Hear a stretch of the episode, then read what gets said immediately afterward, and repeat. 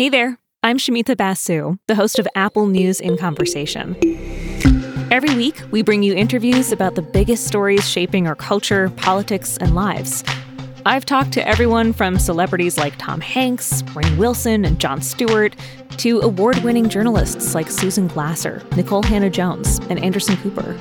It's a show where we follow our curiosities and challenge you to think differently about the stories you thought you knew. We are on the verge of redefining what human is and what human abilities are. The history that most of us learn is a manipulated history. The making of a movie is not about some individual vision. Here I am 56 years old and suddenly find myself feeling things that I've never felt before. The court is both all powerful and utterly powerless. We're at the place where, like, right now, a lot of people are like, I think my laptop wants to kiss me. And that's like, as far as we've gotten. If I want to get a jar of Skippy and eat it off a spoon, that's what I'm going to do.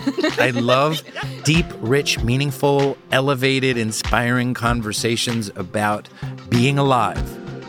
To make sure you never miss an episode, follow Apple News in Conversation in the podcast app.